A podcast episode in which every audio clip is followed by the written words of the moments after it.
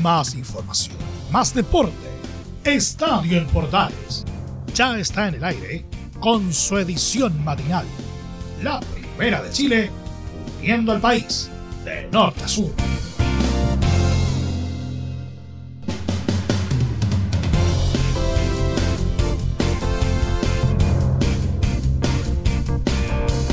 Y arranca. Señoras y señores, ¿cómo les va? Muy buenos días, bienvenidos una vez más, bienvenidos al show mitad de semana y seguimos bastante cargaditos con fútbol, fútbol y más fútbol, ¿sí? Porque a pesar de que la Copa América tuvo un día de descanso, entre comillas, eh, la acción se divide el día de hoy entre la Copa Chile, que comenzó oficialmente. Les vamos a dar un completo informe al respecto con Laurencio Valderrama, y cómo se va desarrollando la Euro dos mil veinte, que ya cerró su primera, su primera fecha con algunos partidos bastante atractivos, ¿eh? Rodrigo Jara nos va a poner al día de lo que ocurre en el viejo continente.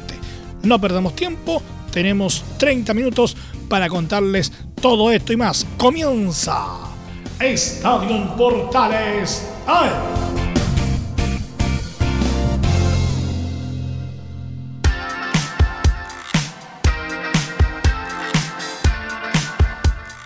Desde el Máster Central de la Primera de Chile, uniendo al país de norte a sur, les saluda Emilio Freixas. Como siempre, un placer acompañarles en este horario. Y el día de ayer estuvo marcado por el vamos finalmente a lo que es la Copa Chile dos mil veintiuno, con una pila de partidos en primera fase entre eh, los equipos de Primera B y Segunda División, con algunos resultados esperables y otros bastante sorpresivos. Y al mismo tiempo, conocidos eh, los primeros clasificados a segunda fase, finalmente se realizó el torneo y las combinaciones que salieron, oigan, es como para, para no perderle la pista a este torneo de clubes. De todo esto vamos a hablar en los próximos minutos con Laurencio Valderrama. ¿Cómo te va, Laurencio? Buenos días. Muy buenos días, Emilio Freixas, para ti y para todos quienes nos escuchan en Estadio en Portales edición matinal, en este día ya miércoles dieciséis de junio, y con toda la acción, con todo lo que dejó este entretenido sorteo de Copa Chile, donde ya eh, conocemos eh, la gran mayoría de las llaves de la segunda fase. Partamos eh, eh, de, de lo esencial, porque claro, el, parti- el sorteo, eh, bien digo, estaba ¿Sí? pendiente, pero primero te- tenía que conocerse los, los primeros eh, catorce clasificados eh, de, de esta primera fase, que prácticamente tuvo de todo.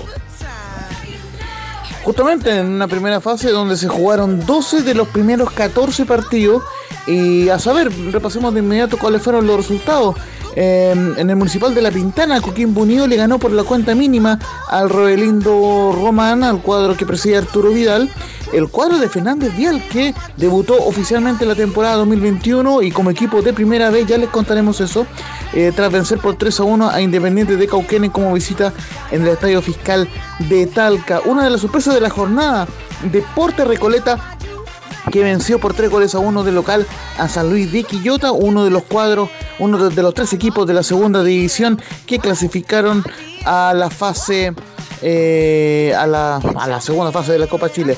Cobreloa, que venció por dos a uno a Deportes Copiapó en el Municipal de Calama, con arbitraje de María Belén Carvajal. Eh, por supuesto, eh, también el triunfo de Deportes Puerto Montt por tres a uno ante Deportes Valdivia como visitante en el Parque Municipal. También la victoria de Rangers de Talca por la cuenta mínima como visitante General Velázquez. Eh, por cierto, la, la goleada de la, de la jornada, el seis a uno de Deportes Santa Cruz ante Deportes Colchagua como visita en San Fernando. También otra goleada de Barnechea ante, ante Deportes Limache en el Estadio Lucio Fariña de Quillota. El triunfo uno cero de visita de Deportes Temuco ante Deportes Siberia en Los Ángeles. Y también otra de las sorpresas de la jornada, Deportes Colina. Eh, el cuadro de segunda división clasifica por primera vez a una segunda fase de Copa Chile tras vencer por uno a cero al Chaguito Morrin. Y después, en horario vespertino, Deportes Concepción venció uno cero a la Universidad de Concepción. Muy bien por el cuadro lila, que recordemos está en divisiones menores en el fútbol chileno. Y en el resultado que sin duda fue el más emotivo de la jornada, porque fue, fue el único que se definió en tiros penales, Deportes Iquique empató dos a dos con San Marcos de Arica en el Tierra de Campeones. Y finalmente fue victoria para el cuadro de Cristian Leiva cuatro a tres por penales ante San Marcos de Arica. Así que ahí se, se definieron lo, los doce primeros ganadores de esta primera fase de la Copa Chile, y quedan pendientes para el día de hoy, miércoles, los partidos entre San Antonio Unido y San Felipe, que van a jugar en Quillota, y de Lautaro de Buin, que juega como equipo de segunda división profesional, ante Magallanes, que van a jugar en el Municipal de La Pintana. Y con estos resultados en mano, Laurencio, eh, nos toca analizar lo que fue el sorteo, que arrojó eh, varios eh, resultados bastante llamativos en el sentido de los partidos que se vienen para la segunda fase. Justamente... Eh, Emilio Freixas eh, se hizo el, el sorteo pasado a, la, a las veinte horas, eh, fue coorganizado por la N F P y por el canal oficial eh, T N T Sports, y justamente lo que se definió antes del sorteo fueron un par de cosas. La primera, que al haber un número impar de, de equipos en el campeonato de primera división, hace diecisiete, eh, justamente eh, eh, había que hacer un ajuste especial en el sorteo, y se decidió que Colo Colo, al ser el actual campeón de la Copa Chile, entre directo en la fase de octavos de final. Y lo otro que se definió es que hubiera cuatro cabezas de serie, que eran los equipos eh, con mejor rendimiento durante la historia de la Copa Chile, y estos equipos fueron la U, la Universidad de Chile, la Universidad Católica, Palestino y Audax Italiano.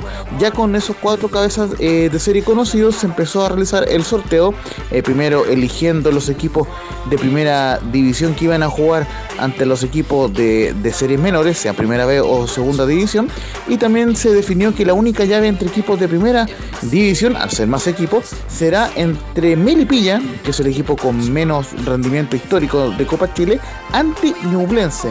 Eh, esa es una es la, es la, es la única llave entre equipos de la misma de, eh, división, en este caso de primera división. Y justamente, eh, no sé si es que tenemos tiempo para repasar todas las llaves, o por lo menos comentamos las que son principales. En sí, a, absolutamente. Re- repasemos las llaves que, que, que salieron de, de esta jornada. Perfecto, la primera llave que se sorteó fue quizás la más sorprendente de todas, que fue la Universidad de Chile, que jugará de forma inédita en la historia con Deportes Recoleta. Eh, justamente nos comentaba Leo Mori y los muchachos de La Voz Azul que eh, eh, justamente han jugado varios partidos de entrenamiento, pero es primera vez que van a jugar en partido oficial. Y justamente eh, al ser eh, justamente en el sorteo se definió que además Recoleta, eh, eh, porque son todas las llaves de partidos de ida y vuelta, Recoleta termine como local, así que ahí hay que definir bien dónde va a jugar de local Recoleta. No va a jugar en el estadio Leonel Sánchez, por supuesto, si lo va a hacer, me, me imagino, en el Santa Laura o en algún otro estadio de la capital. Y el ganador del partido de la U ante Recoleta jugará ante el ganador de, de la llave entre Cobresal y Fernández Vial, justamente el equipo eh, que aludíamos hace un ratito, que fue confirmado por la N F P en primera B. Y ojo, con esto, información muy importante, Emilio Freixas, el viernes se va a hacer un consejo de presidente especial donde se va, a, en, en, entre otras cosas, a informar sobre el fallo de la segunda sala del, del Tribunal de Disciplina de la N F P, que confirma, entre otras cosas, que Fernández Vial eh, jugará en primera B y que eh, Lautaro de Win eh, jugará en segunda eh, división. Así que en ese sentido solamente falta la confirmación del Consejo eh, de Presidente para no solamente jugar la Copa Chile, sino que además programar todos los partidos de Fernández Vial en primera B y de Lautaro de Win en la segunda división eh, profesional.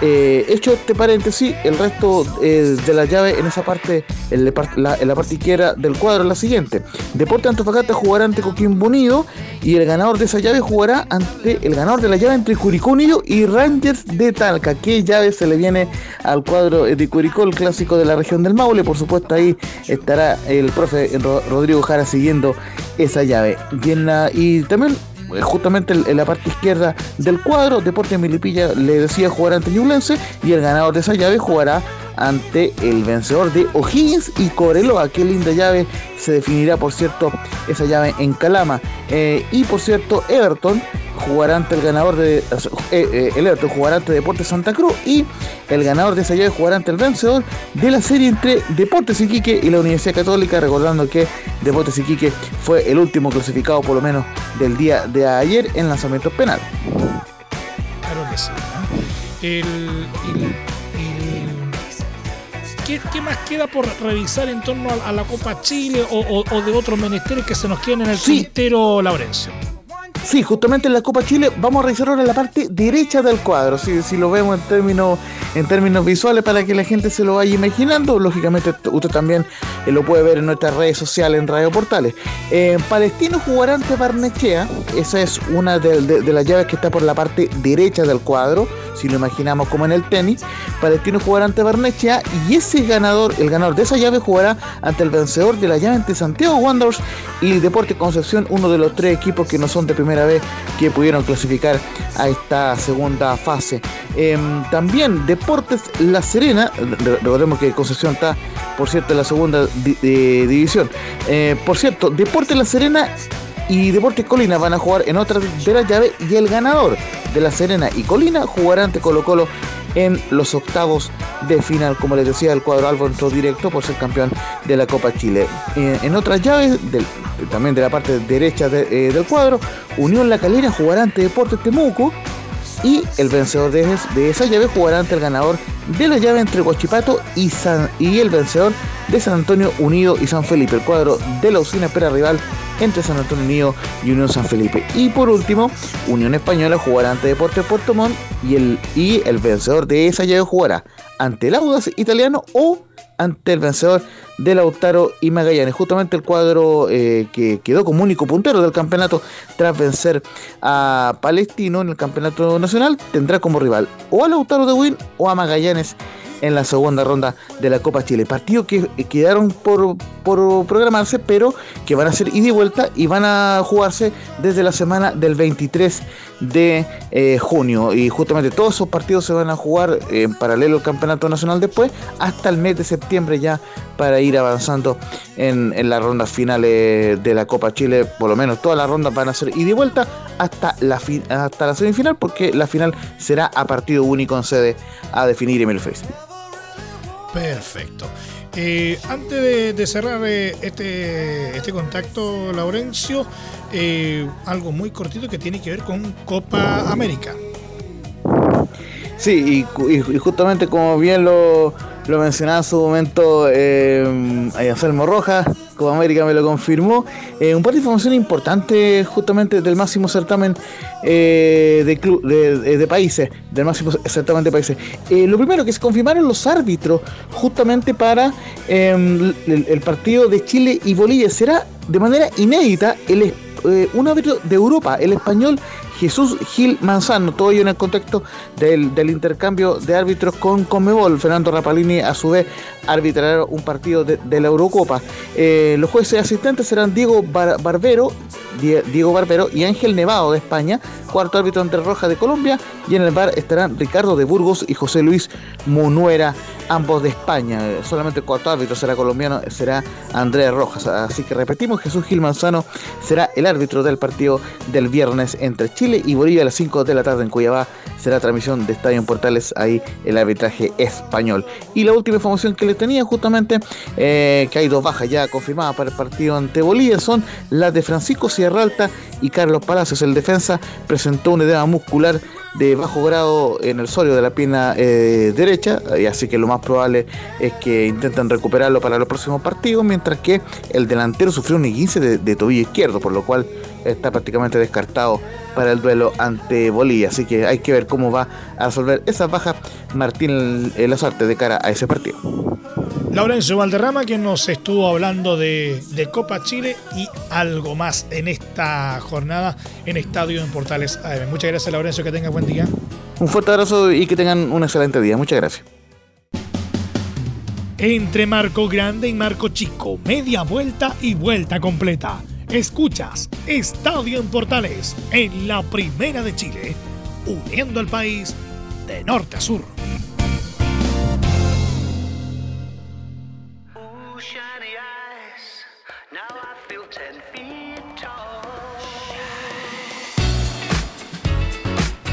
Y es momento de empezar a revisar eh, una nueva jornada de la Euro dos mil veinte en Estadio en Portales A M. El día de ayer fue una jornada de partidazos. Oye, pero que te los encargo. ¿eh? El... Y no les voy a adelantar absolutamente nada. Dejemos que Rodrigo Jara nos cuente todos los detalles del, del fin de la primera fecha de la Euro dos mil veinte. ¿Cómo te va, Rodrigo? Buenos días. Buenos días, querido Emilio. Claro, como dices, terminó el Match Day One, el verdadero, así en el estilo europeo, porque terminó la primera fecha de los partidos de la Euro, nada más y nada menos que con dos grandes cotejos que marcaron el grupo F. Eh, el primero se disputó nada más y nada menos que en el Puskás Arena en Budapest, en Hungría, donde el equipo local, en una curiosidad realmente increíble, con cincuenta mil personas, cincuenta y tres mil doscientas treinta y seis personas en el estadio, todos con COVID negativo, todos con su P C R y con su resultado en código Q R. ¿Qué te creí? Imagínate ese... Se tomaron, se tomaron los exámenes tres horas antes del partido, les entregaron el resultado media hora antes de comenzar el cotejo y el que salía, el que salía positivo se quedaba simplemente afuera. Y con todo, todo el público que ingresó era COVID negativo. Ese es, eso es primer mundo, diría mi abuelo, ¿eh? Oye, a ver, a ver, para, el, me imagino que tenían ¿Eh? sus dos dosis de, de, de vacunas, sí, también. Sí, claro, estaban vacunados también, tenían un P C R de setenta y dos horas antes, se, se, se hicieron el test de antígeno al entrar, les hicieron un P C R, un P C R de alta velocidad y todo, y todo aquello. Así que tenían ahí su... su cuento, y si tú comprabas con la entrada, pero con para... todo, con todo, claro. no eh, no tenían uso de, de mascarillas tampoco, o sea, N- igual no porque, como que había un margen, claro, de, de riesgo, o no están así. No, porque no, no había margen de riesgo, porque la idea era efectivamente desarrollar un, un partido en un, en un entorno de nueva normalidad, como le llamó la organización húngara del partido. En ese sentido, eh, debido a que se tomaron el P C R setenta y dos horas antes del partido, se hicieron un test de antígeno cuando llegaron al, al estadio, posteriormente les, hici- les pidieron que llevaran una muestra, una muestra de sangre para, para respaldo, entregaron la muestra de sangre al entrar al estadio, tenían el, el, el P C R en un código, en un código Q R, el cual se pistoleaba y al ingresar, eh, se escaneaba y al ingresar te daba que estabas completamente negativo de COVID.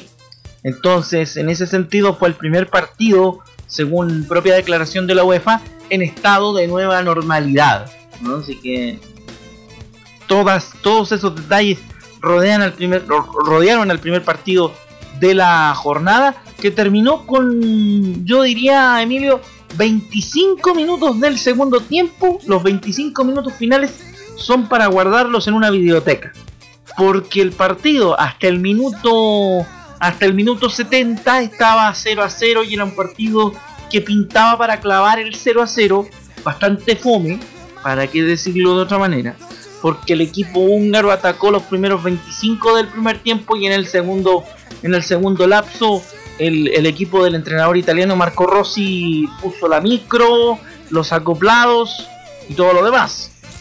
Y es en ese contexto en el que el equipo de, de Fernando Santos, la Portugal de Cristiano Ronaldo, eh, se dedicó a marcar durante todo el segundo tiempo y a intentar llegar a la portería rival en forma absolutamente desesperada, hasta que en el minuto ochenta y cuatro eh, Rafael Guerreiro, con una excelente jugada previa de todo el equipo portugués, porque en realidad la tocaron todos, marca el uno a cero y luego aparece Cristiano Ronaldo, minuto ochenta y siete, para marcar su primer gol de la competencia, lanzarse al aire y caer a pies, a pies abiertos, clavado en el piso con las manos arriba, gritando ¡sí!, como grita habitualmente Cristiano, para anotar de penal el primer gol, minuto ochenta y siete, y posteriormente en el minuto noventa y dos, ya en los descuentos del partido, marcó la segunda diana Cristiano Ronaldo para ya encabezarse y encaminarse a romper varios récords, ser el jugador portugués con mayor cantidad de presencias en la, en la Copa de Europa, y también por supuesto el portugués con mayor cantidad de goles en la selección lusa. Así que ahí está lo que apareció con Cristiano, porque hasta ahora es el máximo goleador de la historia de las fases finales de la Eurocopa, ¿eh? Porque los récords de Cristiano no, no dejan de sorprender. Te voy a contar rápidamente, porque la mayor cantidad de fases finales ha tenido Cristiano Ronaldo, ya superó una lista estelar de dieciséis estrellas que han participado en cuatro campeonatos, empezando por dos desconocidos, ¿eh? por dos donarios de la historia del fútbol, un tal Lothar Matthaus y un tal Peter Schmeichel, ¿eh? ¿Eh? desconocidos, de estos que jugadores que aparecen debajo de las piedras, que son como cualquiera. Ronaldo debutó en la Euro contra Grecia el doce de junio de dos mil cuatro con un gol, su primer gol con Portugal. Ronaldo tiene nueve, nueve presencias con Portugal, Michel Platini tiene nueve también con Francia y Alan Shearer tiene siete con Inglaterra, lo que tiene que ver con la cantidad de goles que ha marcado ya en una fase final de la Euro, así que puede romperlo tranquilamente eh, Cristiano Ronaldo. Y el otro récord, fíjate tú, que necesita tres partidos más, ha comenzado la Euro necesitando tres partidos para superar el récord histórico de un tal Gianluigi Buffon. Creo que jugó algo al, a la, a la pelota, claro. Algo jugó en el arco italiano Gianluigi, que jugó cincuenta y ocho partidos en la Euro entre fase de clasificación e, y el torneo propiamente tal. Recordemos que los europeos cuentan la fase de clasificación como si fuera parte del torneo. ¿Ah? Por lo tanto, cincuenta y ocho partidos tiene Gigi Buffon, cincuenta y siete tiene Cristiano Ronaldo, y mira el que tiene el tercer, el tercer, la tercera mayor cantidad, Mario Frick, nada más y nada menos que del país de Liechtenstein. Uno, uno, uno podría decir, ¿pero de dónde? Si estos tipos no juegan fútbol. No, Mario Frick tiene su récord, cincuenta y uno en, en Liechtenstein. Ahí está lo de, lo de Cristiano, que definitivamente marcó, marcó pauta en el primer partido de la jornada del día de ayer. Con respecto al segundo partido, nosotros esperábamos un, un show con una pirotecnia espectacular, porque jugaban en el en el Fußball Arena en Múnich, eh, curiosamente la visita a Alemania contra el, también curiosamente, local Francia, ¿eh? y terminó ganando, adivina quién, el campeón del mundo, campeón vigente, pero Le Bleu. Le Bleu, diría nuestro, nuestro gran amigo Anselmo Rojas. Ajá. Y eh, uno podría decir, oye, el, el que no vio el partido o el que no se enteró, difícil en esta época de redes sociales, pero habrá alguno que no se haya, no se haya enterado, eh, ganó con un gol de Kylian Mbappé, ganó con un gol de, de, de Pavard, un gol de Rabiot, un gol de Griezmann, un gol de Benzema. No, ganó con un gol en contra de Mark Hummels, ¿eh? Minuto veinte. No te puedo del, creer. Del, del, del, del, claro, minuto veinte. Gol en contra de, de Mark Hummels, que es eh, el primer gol en propia puerta, como dicen los españoles, en, en la Eurocopa veinte veinte a veintiuno, ¿eh? o, o como dicen, o como dice un amigo, un amigo, un amigo portugués, Euro veinte veinte barra uno. Así que ahí está el cuento, pues un interesante partido Para el que no lo vio, busque alguna repetición porque no tiene desperdicio verlo. El único detalle es que hubo un solo disparo a puerta de Alemania, fíjate. Desde la derrota de, de la final del dos mil ocho contra España, que el cuadro alemán no, marca, no, no, no tiraba tan poco al arco. Una cuestión impresionante de los alemanes, ¿eh? Siendo ya uno de los, uno de los últimos... Eh, uno de los últimos partidos, porque ya le quedan pocos partidos a, a Joachim Löw como, como técnico de la Mannschaft, debido a que después de que termine la Euro asume Thomas Tuchel la, la banca de la banca de los de los alemanes, ¿eh? Va a ser interesante eso de ver de ver cómo el profesor Thomas Tuchel toma la la Mannschaft como director técnico de los alemanes. ¿Cómo quedó la tabla del, del grupo F después de esta fecha? Eh, simplecito, Portugal tiene tres puntos con diferencia de gol más tres, Francia también tiene tres puntos, la diferencia es que Francia tiene más uno, Alemania con cero puntos y un gol en contra, y Hungría con cero puntos y tres goles en contra. Tú dirás, clasifican de este grupo tres, porque clasifica, recuerda tú, eh, primero y segundo, clasifican de modo directo, y un mejor tercero, o dentro de los mejores terceros también clasifican A, a la siguiente fase de la Euro. Eh, no tendría que hacer teóricamente Alemania tanto esfuerzo para, para ser un potencial mejor tercero, pero en vista del fútbol que mostraron los germanos el día de hoy, hay que trabajar un poquito más de lo que, de lo que hicieron el día de hoy. Dice Joachim Löw, el seleccionador alemán, que hubo tramos del partido en los que pudimos aumentar la presión sobre el equipo francés, pero no creamos ninguna ocasión clara y me voy absolutamente molesto y enojado por lo que hicieron mis pupilos y se los hice saber una vez terminado el partido. Fue una mediocridad, parece que no fuéramos Alemania, parece que fuéramos un equipo de barrio, dijo Joachim Löw. Bastante interesante la declaración del, del técnico de los alemanes, ¿eh? Naricita Joachim Löw estaba un poco preocupado ahí con el tema de, del, del fundamento futbolístico. Fue una de las, como era la última jornada de, del Match Day One, vale la pena decir que fue una de las jornadas que eh, no tenía partido de las nueve de la mañana, pero ya para la jornada de hoy tenemos partido de las nueve de la mañana, siendo la segunda jornada del Grupo A.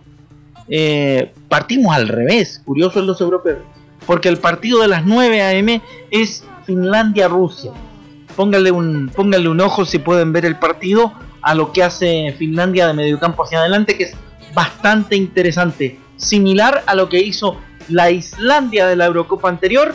Vamos a ver si el cuadro finlandés, conocido los finlandeses por, por la historia de Jari Litmanen, por ejemplo, para que para que la gente lo tenga claro. Después viene a mediodía un interesante partido entre Turquía y Gales, porque ahí se matan eh, los componentes del grupo A, y a las tres de la tarde Italia-Suiza jugando el, el último partido de la segunda fecha del grupo A. Recordemos que Finlandia-Rusia abren la fecha del grupo B, que también será parte de la jornada de pasado mañana en la Eurocopa. Así que, así, perdón, quiero decir mañana.